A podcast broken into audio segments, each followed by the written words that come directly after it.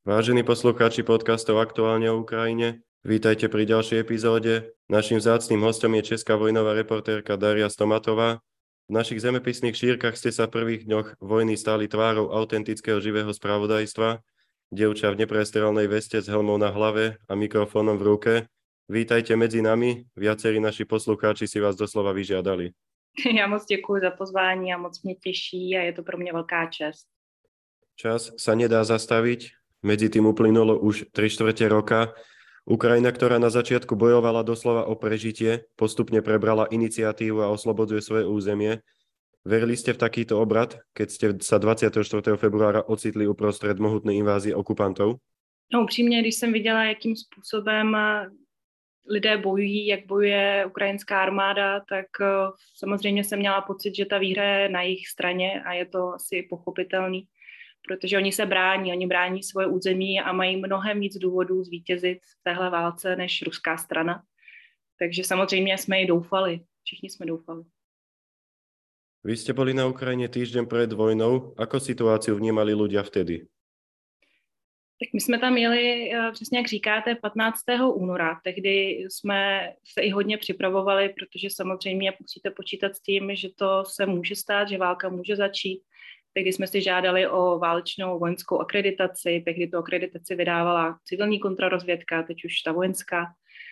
Takže když jsme tam dorazili na Ukrajinu, tak jsme mapovali vlastně téměř celou Ukrajinu od Lvova přes Kiev, přes eh, černobylskou zónu a dojeli jsme do Charkova a jeli jsme tam vlastně s tím, že chceme zjistit, jak to vnímají místní obyvatele. A byla jsem překvapená, že spousta lidí, většina lidí nevěřila, že se to může stát, že válka začne, začne. Naopak oni vlastně doufali, že ne, že Rusko jako bratrský národ utočit nebude. A bylo pro ně velké překvapení, si myslím, co se stalo. A pamatuju si i na 23. února večer, kdy jsme vlastně dělali náš poslední večerní vstup, Stáli jsme na náměstí v Charkově a vlastně já jsem eh, viděla u sebe někoho kousek ode mě stál hlouček lidí, popíjeli, bavili se, byli vlastně normální večer, běžný večer. A tehdy jsem se jich ptala, tak eh, jak, jak, jaký máte pocit, může se to stát, nemůže? A oni vlastně říkali, ne, to není možné. Jestli válka bude, tak bude na východě, ale nás se to nedotkne. No a za několik hodin to začalo.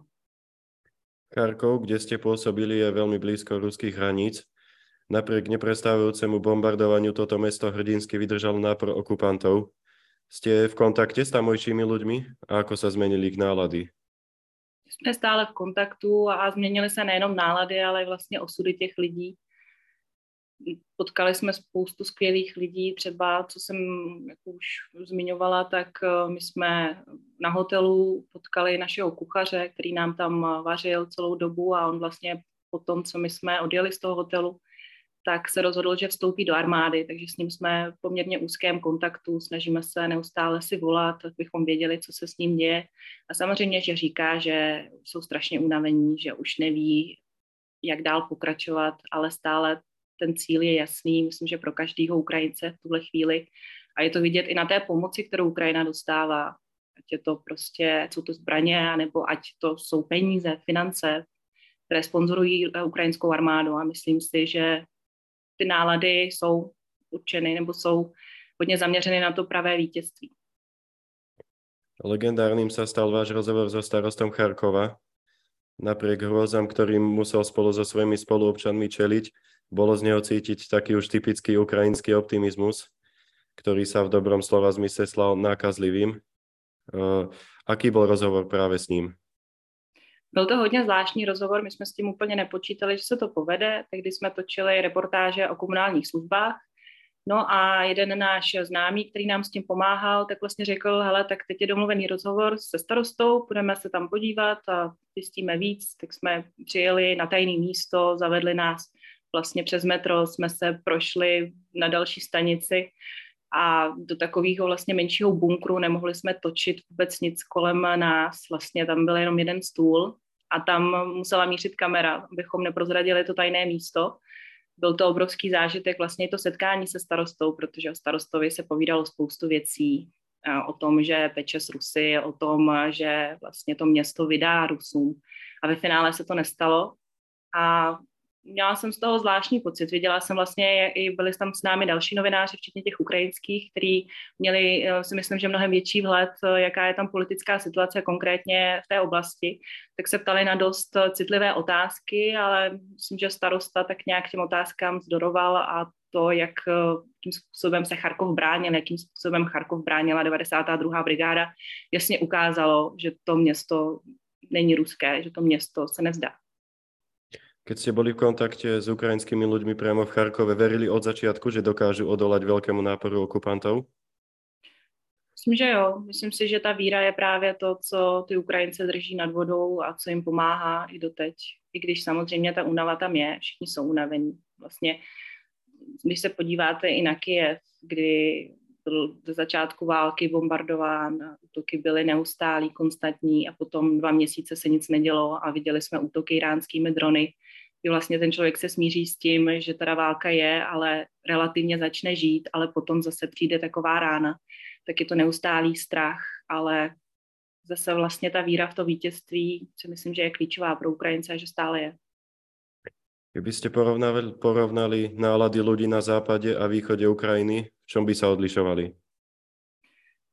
Tam obecně celá ta Ukrajina je hodně rozdělená. Není to tak, že to je jedna země a ty názory jsou stejné jak na východě, na západě. Vidíte to třeba i v té architektuře, kdy eh, ten západ je takový hodně evropský, je to Rakousko, Irsko, že zůstatek, tak vlastně ten východ je naopak eh, takový to sovětský, ty paneláky, vidíte to i v těch náladách Rusů, teda Ukrajinců, takže je to zajímavé, jak je to vlastně rozdělený a ale co mě přišlo zásadní, když jsme se vlastně i ještě před válkou uh, byli ve Lvově, jsme se zastavili, tak jsme potkali jednu ženu, která utekla z Doněcku uh, v roce 2014 a mně přišlo, že vlastně ten rok 2014 byl velmi klíčový pro celý ten národ, protože vlastně spojil, že ty příběhy, které se předávaly z toho východu směrem na západ, tak to ty lidi vlastně propojilo a hodně to ukázalo a stmelilo je to. Stmelilo je to jako národ. Stejně tak, jako si myslím, že tahle válka je stmelí jako národ.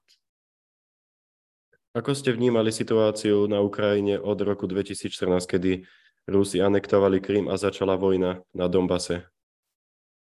Já jsem to tedy sledovala, já jsem ještě nebyla v médiích, já jsem vlastně v médiích 6 let, ale třeba můj kameraman Honza Širger, tak eh, ten mapoval od samého začátku, byl na Majdanu tehdy, potom jeli na Krym, byli jedni z prvních, kteří viděli SPZky, vlastně ruský, to, že tam je přítomnost ruských vojáků, už předpokládali, že ten polostrov bude anektován. Takže samozřejmě není to, že válka začala 24. února, ta válka pokračuje strašně dlouhou dobu. A už oranžová revoluce ukázala, že Ukrajina chce jít jiným, jiným směrem, ale vlastně nedokázala se za ty roky vymanit se z těch ruských drápů a teď na to má tu velkou šanci, tu velkou možnost a si tak. Čemu vás naučil pobyt v Karkove prvých dňoch vojny? No, takový zásadní možná pravidlo je mít u sebe neustále dokumenty, peníze, vlastně takovým těm základům, co jako člověk prostě musí a obecně ta válka vám ukáže spoustu věcí naučí vás možná takový to, že vlastně musíte dbát těm pravidlům, že nemůžete si dělat úplně, co chcete. Jako novinář taky musíte spoustu věcí brát v úvahu. Takže asi možná, nevím, jak to ani nazvat, prostě být eh, v souladu s těmi pravidly a vědět, co vlastně potřebujete udělat, abyste byli v bezpečí. Kdybyste našim posluchačům opísali nejaký bežný deň priamo na fronte, ako vyzerá? Um, no, tam nebylo to tak, že by každý den eh, byl stejný, naopak my vlastně jsme měli tu základnu v tom hotelu v Charkově, což byla velká výhoda, byl to poslední hotel, který byl otevřený, takže my jsme vlastně fungovali tak, že jsme vždycky každý ráno, jakmile skončil zákaz vycházení, vyjeli ven na základě nějakých indicí, informací, které jsme si potvrzovali u našich eh, spolupracovníků, Natočili jsme, dostali jsme se do různých situací a každý vlastně večer nebo kolem té páté, šesté před zákazem vycházení jsme se vraceli zase zpátky na hotel. Samozřejmě nejíte, nespíte, jste rádi vlastně za veškerou tu pohodlnost, kterou vám ta situace nabízí, pokud vám ji teda nabízí. My jsme třeba byli připraveni na to, že budeme spát v autě, takže jsme měli a velký vůz, měli jsme tam matračku, měli jsme tam prostě všechno, co bychom potřebovali. Musíte taky přemýšlet i nad tím, že potřebujete mít palivo, potřebujete se neustále pohybovat, musíte přemýšlet nad tím, jak se bezpečně dostat z toho města. Takže my jsme třeba s Honzou měli takový základní pravidlo, že ve chvíli, kdy bude přístupná jenom jedna uniková cesta, tak prostě odjedeme pryč nebo dvě tehdy dokonce. My si stanovili dvě a ve chvíli, kdy byla jedna, tak jsme tehdy odjížděli, takže jsme vlastně si myslím, že i naše pravidlo trošku jako porušili tímhle stylem. Ako vyzerá nějaká výbava vojnového reportéra? No, co já jsem si z toho odnesla, je, že musíte mít kanistry na palivo, protože když jsme tam jeli poprvé, tak jsme vlastně uh, velice těžce scháněli a nakonec jsme sehnali dvoulitrové lahve na vodu, který jsme naplnili potom dýzlem tak to bylo takový zvláštní to neustále vozit, že jo, smrdí to, prostě je to takový, no, blbý. A samozřejmě vesta, helma, základní věci, co potřebujete mít neustále u sebe, taky nějaký potraviny, třeba trvanlivé, nikdy nevíte, kde se ocitnete. Vy máte vo vodzovkách zážitok so strelbou na vaše auto, keď ste sa presúvali. Vedeli by ste opísať tento zážitok? Určitě, to bylo tehdy, my jsme vlastně jeli natáčet do Sokolova, a tam jsme dostali informaci, že vybombardovali vedlejší vesnici jako vlivku. A přijeli jsme tam první den, potočili jsme, ale měli jsme furt pocit, že je potřeba se tam vrátit, protože byly otázky, na které jsme nevěděli odpověď, hledali jsme ji. Tak jsme se druhý den vrátili, no a když jsme odjížděli, tak jsme si všimli, že před námi jede, jedou ženisti tak jsme si řekli s Honzou, že půl hoďky počkáme, ale pojedeme tou samou cestou, kterou vlastně jsme, jsme jeli jako do vesničky. No a když jsme vyjížděli eh, z vesnice, už jsme vyjeli na polní cestu, na křižovatku, tak eh, nevím, kolik to bylo, nějakých 100 metrů od nás eh, jsme viděli vojenský vozidla a viděli jsme vojáky a v jednu chvíli, já si to hodně, hodně matně pamatuju, on si to pamatuje líp, protože řídil, tak po nás začali pálit. Mě to zprvu vůbec nedošlo. To, to je tak zvláštní zvuk. Já nikdy po mně nikdo nestřílel z kalašnikovou, takže pro mě to byl nepochopitelný zvuk, ale když eh, vlastně jsem, mi to došlo, když na mě Honza zařval kryse, no, tak jsem to pochopila, že tohle není úplně dobrá situace. No ale podařilo se nám vycouvat uh, vlastně na tu křižovatku a potom jsme vyjeli zpátky do té Jakovlivky. Spíš horší byl ten pocit, když jste vlastně ve vesnici a nevíte, jestli to jsou Rusové nebo Ukrajinci a jestli půjdou dál třeba do vesnice. A vidíte naopak ty lidi, kteří jsou relativně v pohodě, když je upozorňujeme na to, že se nám to tam stalo, tak oni říkají Ježíš Maria, Ježíš Maria. No ale jako nic s tím vlastně nikdo nedělá. Tak eh, potom jsme nějakým způsobem odjeli přes jinou cestu do Merefy a už jsme si to vlastně, už jsme odjeli zpátky do Poltavy, tam jsme zůstali čo na vás obdivujeme my bežní ľudia, je nejaký raketový útok, vy už pol hodinu na to ste na tom mieste, kde bol ten raketový útok, nemáte strach, že tam môže v zápäti doletět niečo ďalšie? Máte strach furt. To já si pamatuju, když jsme se vrátili, tak jsem měla pocit, že jsem strach neměla, ale čím víc času ubíhá od těch událostí, tak mám pocit, že ten strach jsem fakt jako měla. Ale asi jsem nad tím takhle nepřemýšlela. Já jsem věděla, že musím udělat tu práci a no, je to zvláštní pocit, ale fungujete na adrenalinu a víte, co musíte udělat. Takže spíš asi jsme se snažili pracovat, jak nejvíc jsme mohli a já jsem vlastně ani tu bezpečnost tolik neřešila, protože to řešil můj kolega. Já jsem za to vděčná, jsem za to ráda, protože tahle velmi důležitá povinnost vlastně jsem to odevzdala někomu jinému, tak asi tak, no. Ale nevnímám to jako hrdinství, tam jsou jiní lidé, kteří jsou hrdinové. My jsme dělali svou práci a jsem ráda, že to mělo takový, takovou odezvu a do, konečně jsem vlastně jako novinářka měla pocit, že mám spojení s diváky, že mám spojení s těmi lidmi, kteří nás sledují a že vlastně dělám dobrou věc, že dělám dobrou práci. Tak pro mě ten zážitek z té války byl hodně, hodně mě to obohatilo, spoustu, spoustu věcí. Mnohí sme očakávali, že vás ešte uvidíme na Ukrajine. Čomu ste sa odvtedy venovali? Aké sú vaše najbližšie plány? Mm-hmm. No, my jsme se na Ukrajinu vraceli potom ještě dvakrát, ale ty cesty už byly jiné. Vlastně ta druhá cesta, tam jsme se zaměřili na reportáže. Během té první cesty jsme se snažili hlavně dělat živý vstupy, abychom dokázali přenést ten pocit z toho místa, to, co se tam děje, aby to bylo nesestříhané, aktuální, aby nikdo nemohl říct, že to je montáž nebo že se tam něco měnilo. Ta druhá cesta už byla hodně o příbězích, o reportážích, zaměřovali jsme se na různé věci, na zemědělství, což potom bylo klíčové, když se řešila obelná krize, o právě těch komunálních službách, což bylo taky skvělé. To jsou opravdu hrdinové v montérkách, lidi, co odklízejí trosky hned po tom, co tam přiletí raketa. No a naše třetí cesta byla právě zaměřena na tu obilnou krizi, kdy jsme projeli Slovensko, Rumunsko a potom jsme se vydali právě na jih Ukrajiny, do Oděsy.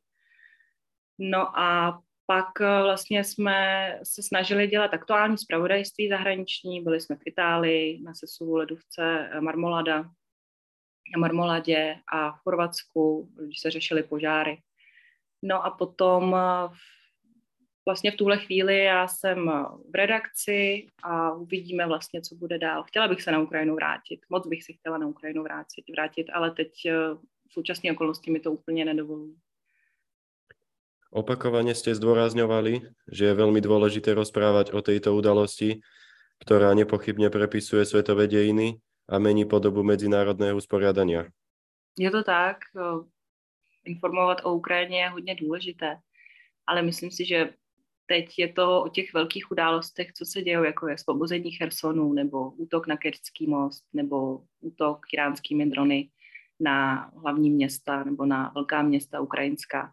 A bohužel ty příběhy, které jsou mezi, kteří tvoří spousta našich kolegů, kteří jsou skvělí a úžasní, tak trošku zapadají právě, protože ta únava je, je tady v Česku, určitě je na Slovensku. Už je to něco, s čím jsme se zžili a máme jiné problémy, které musíme řešit. Možná, kdybychom to zpravodajství trošku přizpůsobovali tomu, vysvětlovali, proč to tak je, proč třeba ta Ukrajina má takový vliv na nás, tak by to mohlo fungovat eh, i třeba trošku jinak ale myslím si, že to bylo pochopitelné, že ta únava přišla, ale to neznamená, že bychom o tom neměli informovat, určitě ne.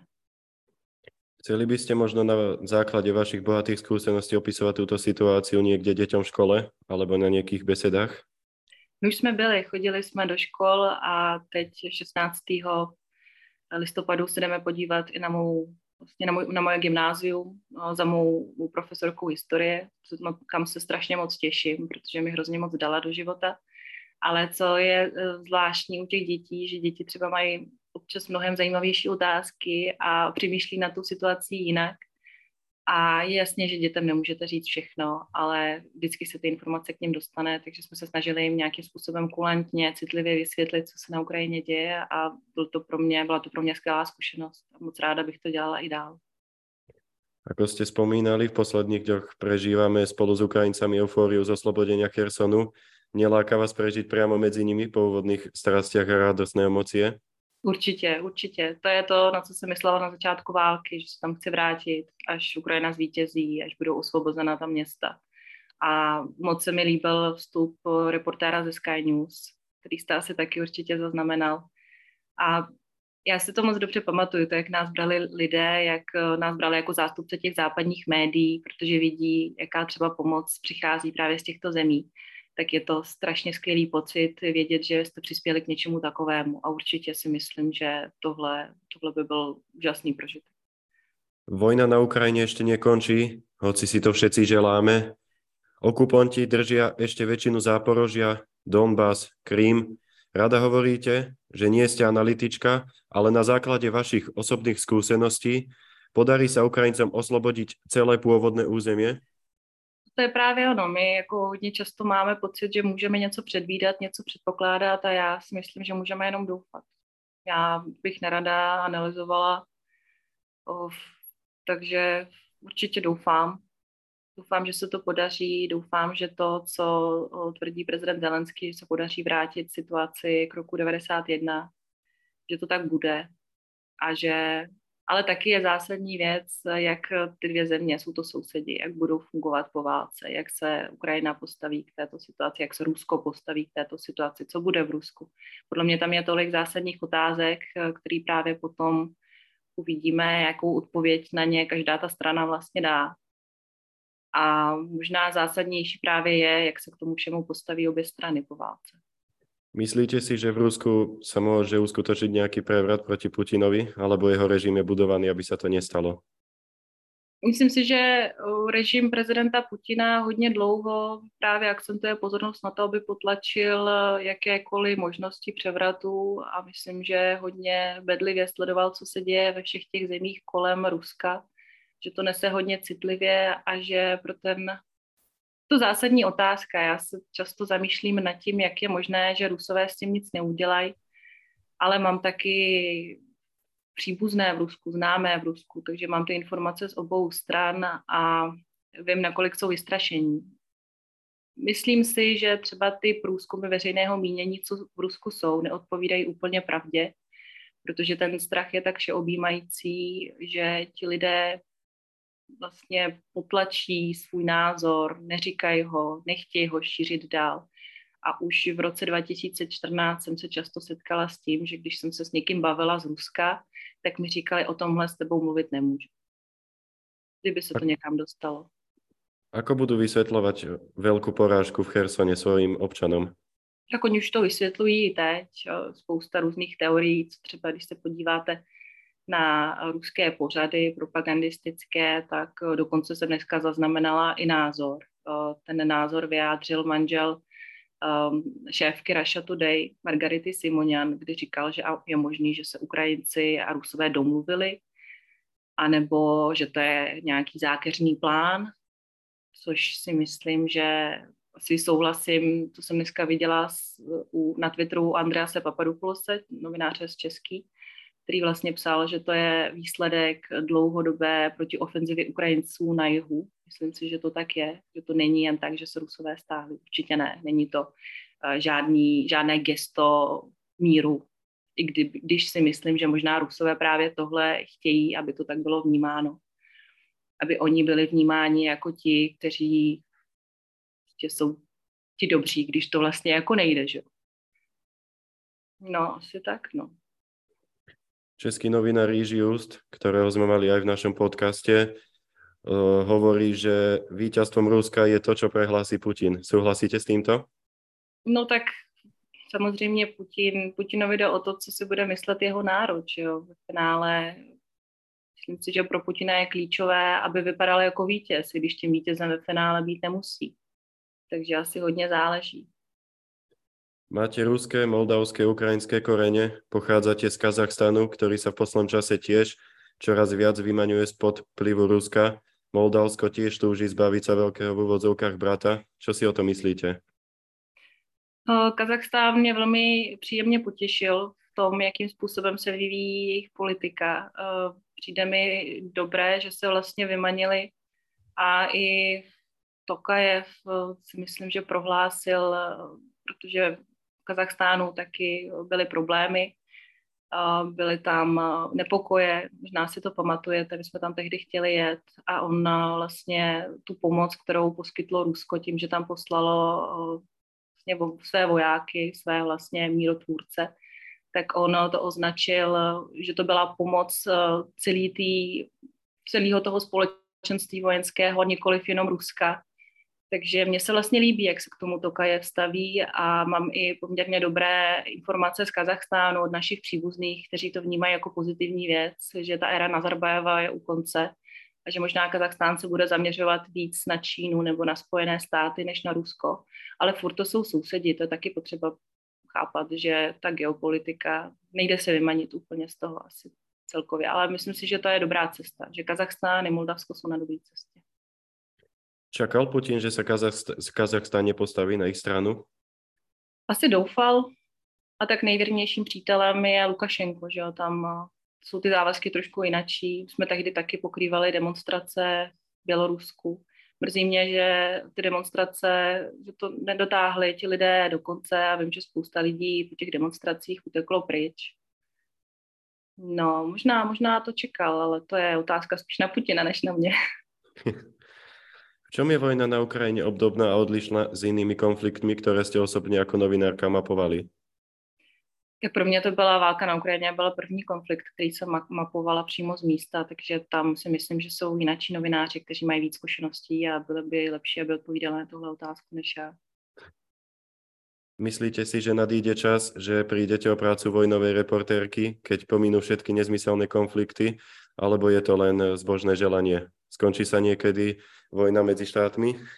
Myslím si, že to je zbožní přání a myslím si, že čím víc bude Rusko destabilizovanější, tak tím horší a horší to bude, protože se bude měnit celá geopolitika světa a že těch příležitostí pracovat v takových zónách bude víc. Je to škoda, je to bohužel. A, ale samozřejmě bych doufala, abychom všichni žili ve světě, kdy řešíme konflikty ne válkou, ale u diplomatického stolu, ale je to velmi naivní představa. Ak spadne ríša zla v Rusku, spadne aj uh, systém v jiných štátoch, kde má Putin vplyv? Tak je to i vidět i na těch iránských protestech. Samozřejmě, když uh, Rusko má závazky všude ve světě, je to vždycky to byl velký politický hráč, když uh, se to čas od času měnilo.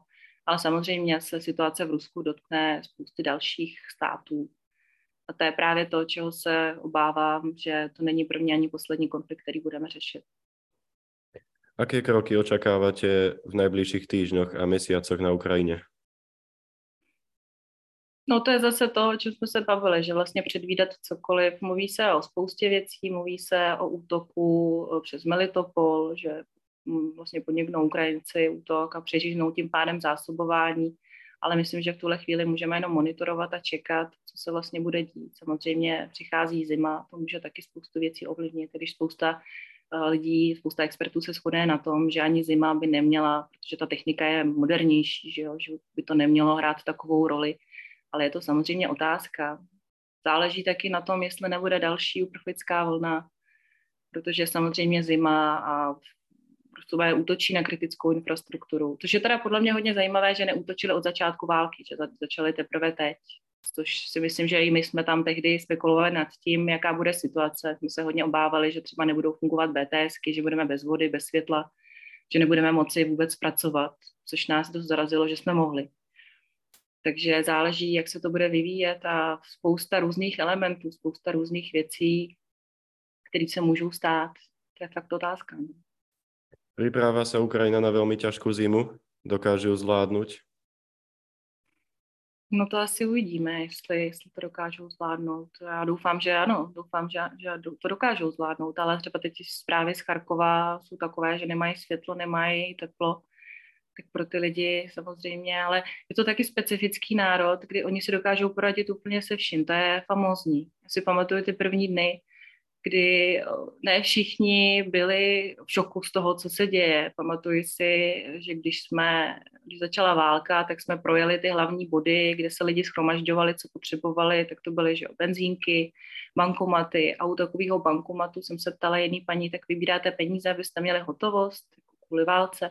A ona říká, ne, ne, ne, já jdu vybrat důchod matce, jdu ho odníst, jdu ho odníst peníze. Tak mě to jako šokovalo, protože já jsem se potom podívala nahoru na ten panelák, kterým jsme stáli a tam lidi začali zalepovat okna. Že vlastně je to famózní národ. Jako za mě to, jakým způsobem organizovaně přistoupili k tomu, co se děje, to je neuvěřitelné. Keď sa pozrieme na politickú situáciu, v roku 2013 sa konali protivládne demonstrácie proti proruskému prezidentovi Janukovičovi. Teraz vidíme prezidenta Zelenského. Ako veľmi sa zmenila politická scéna? Co mi říkají Ukrajinci, se kterými se bavíme tady, tak eh, Zelenský udělal podle nich, pro ně udělal toho hodně, že vlastně celá ta stará garnitura v těch eh, oblastech, že se snažil ji vyměnit za nové, mladé, ambiciozní lidi, kteří můžou něco změnit slyším od nich velkou chválu. Ale samozřejmě nežiju v té zemi. Setkali jsme se i s tím, že se mluví často o korupci. Tehdy možná jeden příběh, který můžu povědět, když jsme točili plinku na západní Ukrajině, tak právě ten vlastník té společnosti nám říkal, že ještě za dob Porošenka se nemohli vůbec účastnit žádných soutěží, žádných aukcí když vlastně měli nebo chtěli získat nějaký pozemek, že jo, aby tam mohli těžit, tak oni se účastnili tehdy jedné aukce a zvítězila jakási kadeřnice z Kijeva, která měla očividně nějaké napojení na Porošenka. Ale vlastně, co on říkal zásadně, bylo, že za Zelenského se ta situace změnila a oni třeba jako už mohli. Ale ta korupce, ta korupci vymítit nejde jen tak, ze dne na den. To, že něco změníte, to trvá strašně moc let Samozřejmě je to i na tom nastavení těch lidí, když jste zvyklí, že musíte za, zdrav, za, za nějakou jako pomoc třeba v nemocnici nebo za nějakou péči platit peníze, aniž byste to museli vlastně jako dělat, že. Ale vy to stejně uděláte, protože víte, že dostanete lepší, lepší péči, tak to je potom těžký, ale to se musí změnit to myšlení toho národa, aby ten národ přestal tohle tolerovat. Myslím si, že Ukrajina je na dobré cestě, ale že to ještě nějakou dobu bude trvat. Bol práve prezident Zelenský tým dôležitým kľúčom k úspechu ukrajinskej armády? Myslím, že jednu zásadní věc, kterou Zelenský udělal, je, že neutekl. To dalo těm lidem velkou sílu, to, že viděli prezidenta, to, že viděli, že mluví, že s nimi komunikuje, že je podporuje, eh, to, že viděli jeho ženu, která jezdí po světě. To je velká vzpruha pro ten národ, mít vůdce, který vás vede, Vy ste určite behom svojich ciest na Ukrajine stretli ľudí, ktorí boli viacej prorusky. Dokázali oni zmeniť názor, alebo sú ľudia, ktorí aj naďalej vítajú Rusov ako veľkého brata? To, o čem mluvíte, to druhé, tak to jsme spíš, když jsme se o tom bavili s jinými novináři, tak ti nám o tom říkali, že potkali lidi, kteří podporují Rusy. Co se týče nás, tak my jsme se spíš setkali s tím opakem, že když někdo úplně nevěděl před válkou, tak uh, během té války si uvědomil, že jedna zásadní věc, co se stala, je, že Rusové podnikli invazi. To, to je nepopiratelné. Tím prostě nemůžete argumentovat uh, ničím, vlastně ničím. Takže oni to pochopili a smelilo ten, ten národ. Určitě to smelilo. Mají jeden společný cíl, ze který bojují, ale samozřejmě věřím tomu, že jsou tam i lidé, kteří s tím úplně nesouhlasí. Ukrajinci viacej, viacej začali rozprávať po ukrajinsky, myslím tých uh, rusko hovoriacich Ukrajincov. Začali si vyvážiť svoju kultúru a zjednotili sa od začiatku februára. Přišlo vám to takto? Přišlo mi to tak. I když co se týče jazyka, tak uh, já třeba jsem rusky mluvící, trošku jsem se obávala, že třeba když budu mluvit rusky, tak uh, že mě nebudou úplně brát, ale naopak. Myslím si, že ten jazyk nikdy nebyl takový problém, jak je to prezentováno třeba Putinem. Že samozřejmě máte, to je v Kazachstánu, máte prostě ten jazyk, který je státní, který je úřední, to je prostě ukrajinština nebo kazaština. To se učíte ve škole, musíte je to tak správně, ale potom v těch rodinách se často setkáte s tím, že od dětství ti lidé mluví rusky. Tak hold prostě doma mluví rusky, ale tu ukrajinštinu taky musí znát, že jo, logicky. Takže tam si myslím, že ten jazyk nikdy nebyl problém a to pro mě bylo velmi jako hezké zjištění, že nikdy mi nikdo nic nevytknul. Stávalo se mi třeba, když jsem dělala rozhovor, tak někdo mi řekl, a nevadí vám, když budu mluvit ukrajinsky, přece jenom je to můj jazyk a teď je válka. Tak jsem říkala, jasně, v pohodě. Tak ono to jako pochopíte, že jo, ukrajinštinu, když mluvíte rusky, rozumíte tomu, tomu víc, no. Uh, nejakí predstavitelia tvrdia, že Rusko a Ukrajina je jeden štát, alebo aspoň tvrdili do začiatku vojny. Ako Ukrajinci reagujú, keď sa ich na niečo takéto člověk opýta? Upřímně na tohle jsem se uh, přesně neptala, ale co je podle mě v té válce zásadní, je, že furt mají to příbuzenstvo v tom Rusku. A i jedna holčina, se kterou jsme se na Ukrajině hodně bavili, tak tam má zase bratra v Rusku a poměrně vysoce postavený generál a ona měla vždycky nějaké informace ještě z té druhé strany, tak to bylo těžké se na to dívat, kdy ona vlastně brečela po každém telefonátu s ním, protože on byl naštvaný, že je v Charkově, on byl, byl až hysterický, že tam zůstala, má malou dcerku. Takže v tomhle ty osudy jsou strašně těžký, protože to propojení tam vždycky bylo, vždycky bude, hlavně na tom východě kor je tragická ta válka v tom, že vlastně to jako jsou historicky bratrský národy a postavil se jeden bratr proti druhému bratrovi. A to je prostě špatně. A bude to po dlouhé generace se z toho budou zpamatovat. Stretli ste sa s niekedy s názormi od ľudí, ktorí vám povedali, že vaše záběry nie sú skutočné, alebo že je to vymyslené? Jo, jo, jo, určitě. Psali nám třeba, že to jsou baráky, které jsou rozbořeny tři roky, nebo že to natáčíme někde prostě před green screenem a tak, ale já nevím, no, jestli uh, zase, když má někdo nějaký názor, tak je strašně těžký ho v tom uh, nějakým způsobem změnit. Takže to je vlastně i proč my jsme se snažili dělat ty živý vstupy, aby nám nikdo tohle nemohl říct. že jsme se připojili živě z toho místa, bez uh, editace, bez čehokoliv takového. Takže to si myslím, že jsme se snažili asi tímhle způsobem je trošku vlastně jako potlačit ty názory nebo ukázat jim, že to, co děláme, uh, je pravda, že jsme na tom místě, jsme tam v tuhle dobu, tohle se tam stalo, teď s těma lidma mluvíme, tohle nám říkají. Takže jsme se snažili, ale samozřejmě ty názory jsou a vždycky budou. A pomohlo to, alebo títo ľudia si išli svůj příběh? No většinou už jsem to potom neskoumala. Čas někdo něco napsal, ale že bych se snažila třeba nějakým způsobem obhajovat před nima, tak to mi přišlo tu chvíli zbytečný. Hlavně jsme fakt chtěli jenom pracovat. A naopak, já jsem třeba byla strašně ráda, strašně mi pomáhalo, kolik komentářů jsme dostali od začátku války. Lidé nás podporovali, to byla velká vzpruha pro nás, pro oba. Mali jste čas čítať všetky odkazy od vašich fanúšikov?